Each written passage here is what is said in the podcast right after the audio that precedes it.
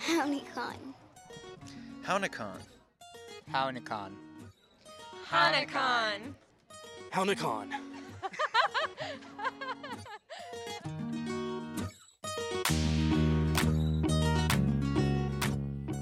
You're listening to Hownikan Podcast, highlighting Citizen Potawatomi Nation issues, members, and more. Please subscribe to us on your favorite podcast platform. Just search Hownikan Podcast. Thanks for tuning in. I'm your host, Paige Willett. In this episode, we'll hear about the history of the Potawatomi Census Book of 1862 and the tribe's effort to gain ownership. An environmental activist stay with CPN during her journey hiking across the U.S., as well as the Behavioral Health Department's smoking cessation classes. The Potawatomi Census Book of 1862 remains a vital foundational document for the citizen Potawatomi Nation. However, the nation does not have it in its possession.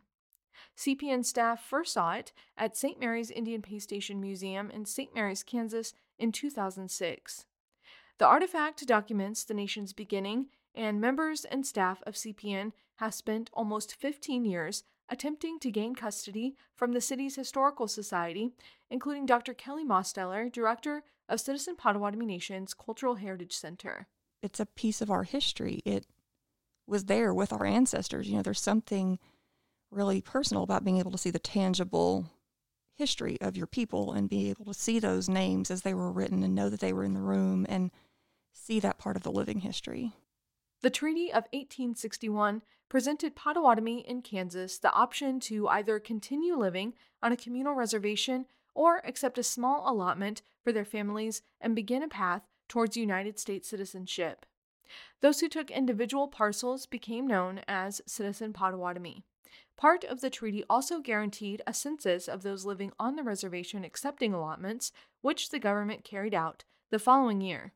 The census book is the list of people making decisions for themselves and taking ownership of their futures and deciding for themselves what their future is going to look like and what that would mean for their families. It was it was either way it was choosing a very different path from the one that they were presently on of just living together communally on this reservation that had been promised us for eternity. It includes the names of several influential citizen Potawatomi, many of whom represent the nation's founding families, as well as their relatives, and the parcel of land that belonged to them. CPN District 4 legislator Jon Boursaw is passionate about sharing and protecting citizen Potawatomi history, and he looks at the book every time he visits the Kansas Museum. The first name on the, the census book is Louis Vieux, who is a very at that time was a very prominent was very prominent in, in the tribe and operated a a uh, toll bridge on the western edge of the uh, reservation. That that bridge was part of the Oregon Trail, and he charged he charged a dollar a wagon, and some days had 300 wagons cross his bridge. Following the census, a Bureau of Indian Affairs agent took the book and provided no copies to any signatories.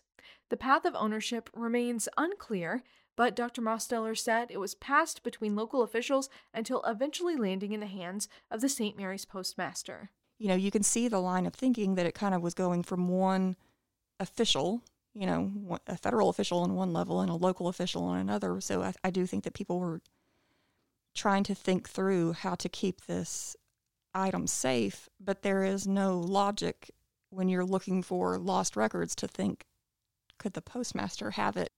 After he passed away, his family donated the book to the St. Mary's Historical Society and Pay Station Museum, where it's currently displayed. Boursaw said the society remains vigilant to retain possession. It just boggles our mind. In fall 2006, Boursaw was acting director of the Cultural Heritage Center and traveled with curator Blake Norton and others to Rossville, Kansas to visit the Historical Society and other tribal landmarks. They also stopped at St. Mary's Historical Society and Pay Station Museum, where Norton saw a woman thumbing through an old ledger. And we realized what it was. And Blake said, stop using your bare hands. And so they, you know, they made this woman who was actually a, a widow of a tribal member put on gloves to look at the book. The museum eventually placed it under harsh light and improper covering, adding to the degradation of the ink and pages.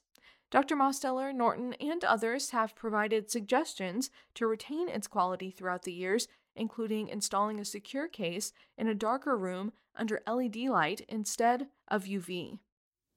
I do think the staff at the pay station has recognized how valuable this is, probably because we continue to tell them, and uh, taken steps to improve the care of the, the book. But, you know, it's a book that's 150 years old. If you're not paying attention and, and doing everything you can to preserve it, each decade can really put wear and tear on the book. In 2007, the tribe hosted several members of the Historical Society in hopes of securing their faith in the ability of CHC staff to preserve and display the document. After touring the museum and discussing the book, the nation offered to purchase it and provide a professional copy to the pay station. However, they returned to Kansas and sent a letter declining the offer. To me, that is one of one of the most sacred documents we would have, we could ever have, would be that census book. The tribe then increased its offer, including a new computer system for the pay station, which officials rejected.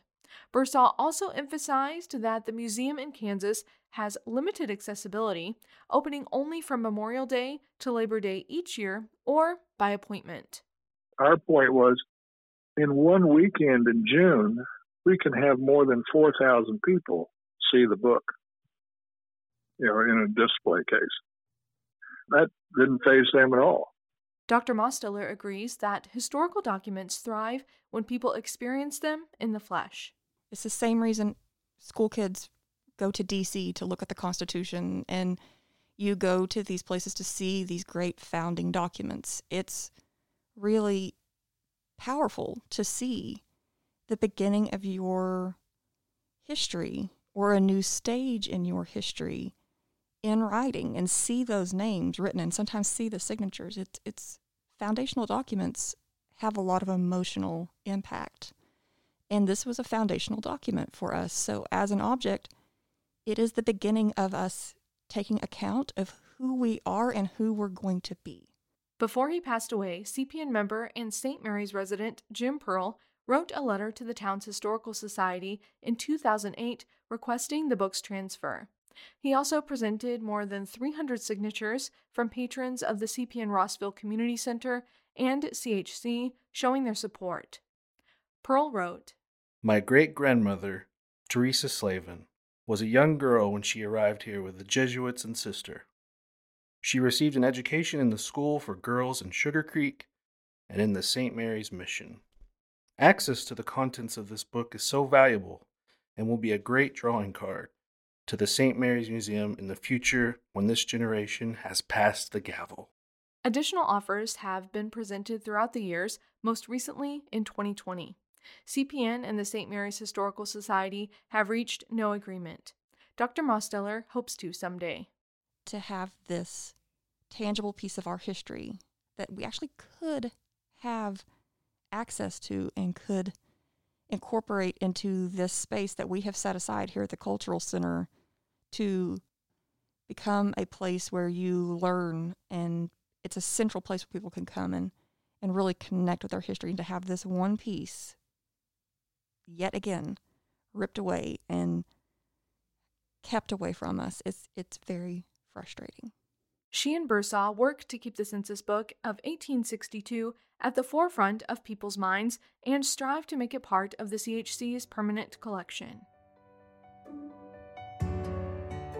Visit the Citizen Potawatomi Nation Cultural Heritage Center online at potawatomiHeritage.com.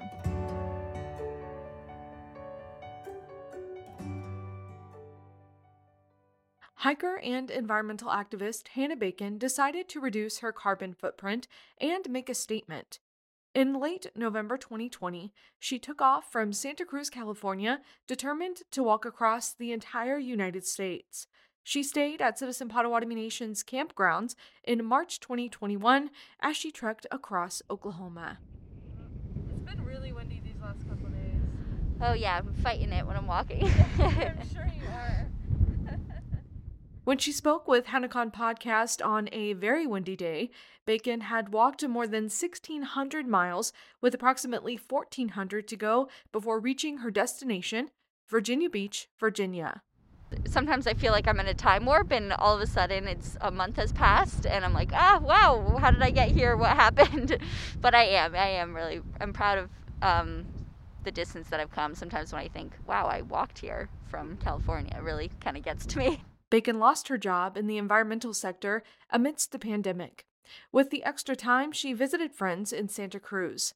She read David Wallace Wells's The Uninhabitable Earth while flying to California, which moved her to take action. Something about reading the book and being on a plane and taking a flight that was completely non essential, I think really got to me. And a few days after I landed, um, I was just out walking in the woods in a place that was really special to me when I lived out in Santa Cruz, California. And um, Santa Cruz County had just experienced all the fires of the West um, that happened this past fall. Um, and I was thinking about my carbon footprint and decided that I would be walking back east. She documents her progress on a blog and Instagram to raise money for Sunrise Movement, a youth led political action organization to bring awareness to climate change and creating green jobs I think it's really important for this moment um, to create new jobs, and especially in the green fields. And Sunrise Movement is also um, working to ensure that all different voices are represented in the fight for climate. So um, they're a, they're a really great organization that I've been supporting for a while, and um, it felt like the way to go. And they also have hubs all around the country. So they're a national organization with um, different hubs in every state. So it felt like a way to give back to all the different states that I would be walking through. The photos and online journaling have helped her meet people as she continues, including in Oklahoma near CPN headquarters. A resident of McLoud who follows Bacon on social media brought her snacks and spent time with her while she camped on tribal grounds. Connecting with the communities she passes through makes her challenging goals easier to reach. It's reassuring every day when I meet a kind person, I'm like, okay, you know, I, I got this, and um, I, it makes me feel really safe and at home, kind of no matter where I am. She connected with the tribe through St. Paul's United Methodist Church in Shawnee. Throughout her trip, she has found Methodist congregations prove helpful and knowledgeable about their communities. The church's director of development, Tate Monroe, happened to answer her phone call looking for a place to stay after her plans fell through with the local RV park, and he instantly thought of CPN. Well, because Hannah is walking with a purpose, I knew that CPN had a shared purpose in um, love of nature and earth and um, preserving history and culture through uh, Earth, and so I just knew that it would be a good connection. He also shares Bacon's interest in long distance walking. When Hannah called and told me what she was doing, it immediately triggered a spark of interest. And if there's um, nothing more valuable than building relationships with people, it gives you the opportunity to network and connect and know how to be a resource to others.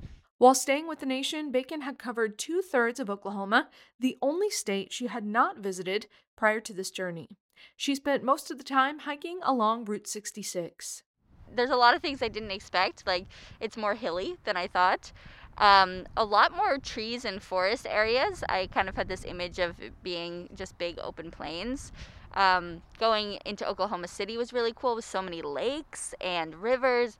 It's honestly, it's been a beautiful experience. So, um, yeah, it's it's really cool to be somewhere for the very first time and experiencing it in such an intimate way on foot. As she left her CPN campsite with her backpack strapped down, Bacon looked forward to her next stop at Talimena State Park and walking the Ouachita National Recreation Trail. She hopes her message reaches more people as she travels toward her final destination. I think we're at a really crucial moment right now where there's there's still time. We don't have a ton of time, but there's still time right now to plan for and protect against the effects of climate change. It's happening, it's in motion, but there's time to um, make sure that we can protect ourselves and protect our communities and also save some of the places that are really special to us. Follow her journey at milesforclimate.org or on Instagram at milesforclimate.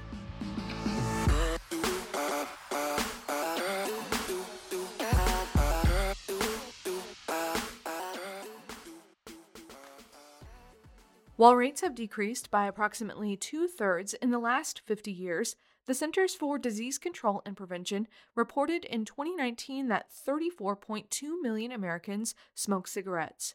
Its prevalence among American Indians and Alaskan Natives remains high at 1.5 times the national average, or 26%. Citizen Potawatomi Nation behavioral health therapist Ray Tainpeah said tribes across the state have been working to further reduce smoking rates for years. Back in 2001, 2002, uh, the state tried to, to get the tribes more involved, and so they created a coalition, the, the Native American Tobacco Coalition. And I was uh, one of the ones who uh, was part of that original group representing uh, CPN. He began working for the nation's behavioral health department in 2000, and after attending training and learning about resources, Tainpeah started leading smoking cessation classes for tribal members and employees in 2005. The department holds eight week courses throughout the year for groups of 8 to 12. The sessions use the American Lung Association's Freedom from Smoking curriculum and teach attendees various options for giving up cigarettes forever. But Tainpeah believes mindset matters too. Uh, being open minded uh, and, and trusting the process of being involved with others who are trying to quit. It's one of the most difficult things to do in their life.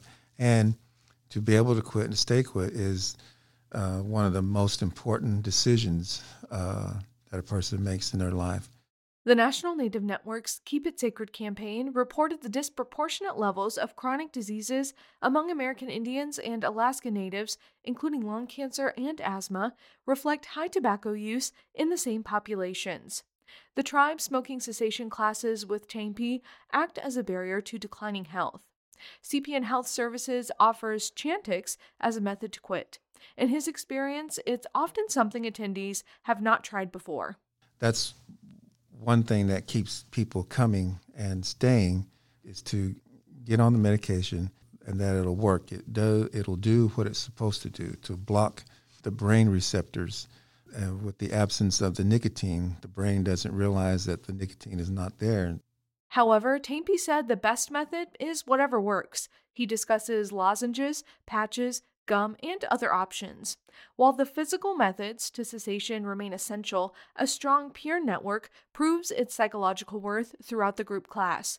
Tainpeah said it typically takes six or seven serious attempts to quit before someone permanently breaks the habit, and encouragement makes all the difference. That's what's uh, unique about this class is that you get support from other people. Oftentimes, uh, when people try to quit on their own, they're met with a lot of negativity you're not going to quit. Uh, you quit. You try to quit before.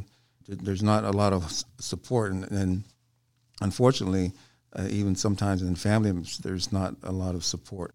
Tainpeah understands the struggle to quit. He smoked for 10 years as a youth and young adult. It's helpful to work together, and it eases people's uh, resistance. Sometimes they're unsure whether they can do this, and so when they see that there's other people here who are going through it too or have been through it, it helps to calm their, their nerves about uh, doing a smoking cessation class. Since successfully quitting takes many attempts, breaking someone's self doubt about their ability to commit to their decision is a significant barrier. Tainpeah believes the community environment allows people to redirect their thinking, the first step in the stages of change. In order to remove doubt, we talk about uh, creating a vision. Can you see yourself not smoking? Do you see yourself not smoking? And making them create that uh, create that vision in their lives, in their in their minds, to say, "I will quit, and I'm going to quit." The Keep It Sacred website discusses the efforts of the commercial tobacco companies to target American Indians and Alaska Natives with marketing, including events and giveaways, while misappropriating cultural imagery and concepts. Those efforts include branding and packaging targeted explicitly to Native Americans. As a citizen of the Kiowa tribe, Tampy knows the effects of big tobacco on indigenous communities. He shows videos explaining the company's marketing efforts to create customers for life beginning at a young age. It often motivates attendees to attempt to stop the cycle. He also incorporates native uses of organic tobacco as a part of prayer. At the end of the course, attendees make tobacco ties using the medicine wheel's colors red, yellow, black, and white. Tampy believes for many attendees, it's an eye opener. We take the commercial misuse of tobacco out of our lives and put it back in its proper place where different tribes still use tobacco in a ceremonial way, in a controlled way. Leading the group smoking cessation classes has become one of his favorite and most satisfying parts of his job. Being in a tribal clinic, we have that opportunity to explore and incorporate those different tribal beliefs and customs in ways that's going to be helpful for them to connect or reconnect to their heritage or to their identity as tribal people. For more information from the Behavioral Health Department, visit cpn.news backslash cpnbh or call 405 214 5101. Read more from Keep It Sacred at keepitsacred.itcmi.org. It's time for learning language when the CPN Language Department joins us to teach vocabulary, songs, stories, and more. Now, Language Department Director Justin Neely will tell us a story about the origins of daylight. Benoe, long ago, the world was dark all the time. And there were certain animals that had a better ability to see at night, like the kokoko, the owl, and the bat and other other animals like the aspen, the raccoon could see better at night. And then some animals they just they had a hard time seeing. They were always bumping into things like Wabozo the rabbit and Suxy the deer. They they didn't quite see as well at night. And eventually, the those animals that had worse eyesight they started to kind of get wiped out by these nighttime hunters. They couldn't see and they were having a terrible time about it and they kept getting killed off and they were starting to get concerned that soon that their kind would be gone. And so they called a meeting of all the animals. All the animals came together. And these animals that had this poor eyesight, you know, those ones that just couldn't see real well at night, and these other animals that had great vision at night, they all came together and they said, hey, we got to do something. We got to have daylight all the time or something like that. And they started talking and arguing and fighting. And they said, look, I'll tell you what, let's have a contest. Let's, let's make it fair. We'll have a contest. And what we're going to do is the ones that can't see as well, we'll have Wabozo the rabbit can kind of be their, their leader, the one that participates in this contest. And for us that see better at night, Kokoko the owl, he can he can be the one. He can be the one that kind of is our champion, if you will. What we'll do is we'll have a contest, and Kokoko will say debucket night, and Wabozo will say wabin morning, and they'll say that back and forth. And whoever messes up, if if Owl wins, it'll stay night all the time.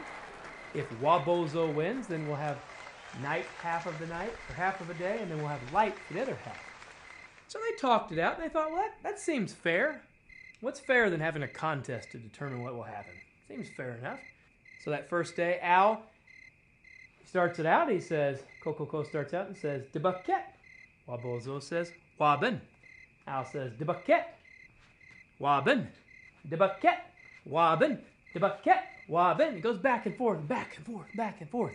It goes into the next day. Day two, same thing. They still are strong. They're going tough. De bucket. Wabin. De bucket. Wabin. De bucket. Wabin. Just back and forth, back and forth. And the other animals are cheering them on. Woo! Come on, Wabozo. Come on, Rabbit. And Coco's folks, they're like, come on, Coco, you can do it. Day three hits. At this point, they're starting to drown out. They're starting to wear out. And even the crowd is kind of dissipated. Uh, these other people, they went and went to bed or whatever. There's Coco. The bucket.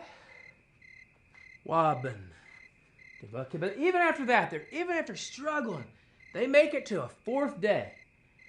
But at this point, it's really looking bad. There's hardly anybody even hardly watching at this point. A couple of people are, a couple of animals are watching, but Al's like drifting off in between turns and uh, bucket and wobbin and and And Wabozo's not doing much better. He's just like, wah, wab, wobbin? And then back to Al, and Al's like, bucket. And then, and Wabozo is just kind of nods, oh, wobbin. And then Al's, Coco's over there, and he just kind of, kind of fades out, and he had heard him say wobbin, and he, wobbin! and Al lost. So that is why today we have daylight. For more information and opportunities with language, including self-paced classes, visit cpn.news backslash language. You can find an online dictionary at potawatomi.dictionary.com as well as videos on YouTube. There are also Potawatomi courses on the language learning app Memrise. Hownikan podcast is produced and brought to you by Citizen Potawatomi Nation's Public Information Department. Our director is Jennifer Bell. Don't forget to subscribe to us on SoundCloud, Spotify, Apple Podcasts, and wherever you find what you listen to. We're also on Facebook at Citizen Potawatomi Nation and on Twitter at C underscore P underscore N. Visit us on the web and find digital editions of the tribal newspaper at potawatomi.org. That's P O T A W-A-T-O-M-I.org. Until next time, I'm Paige Willett. Miigwech Nikanek, Bamamina. Thank you, friends. See you later.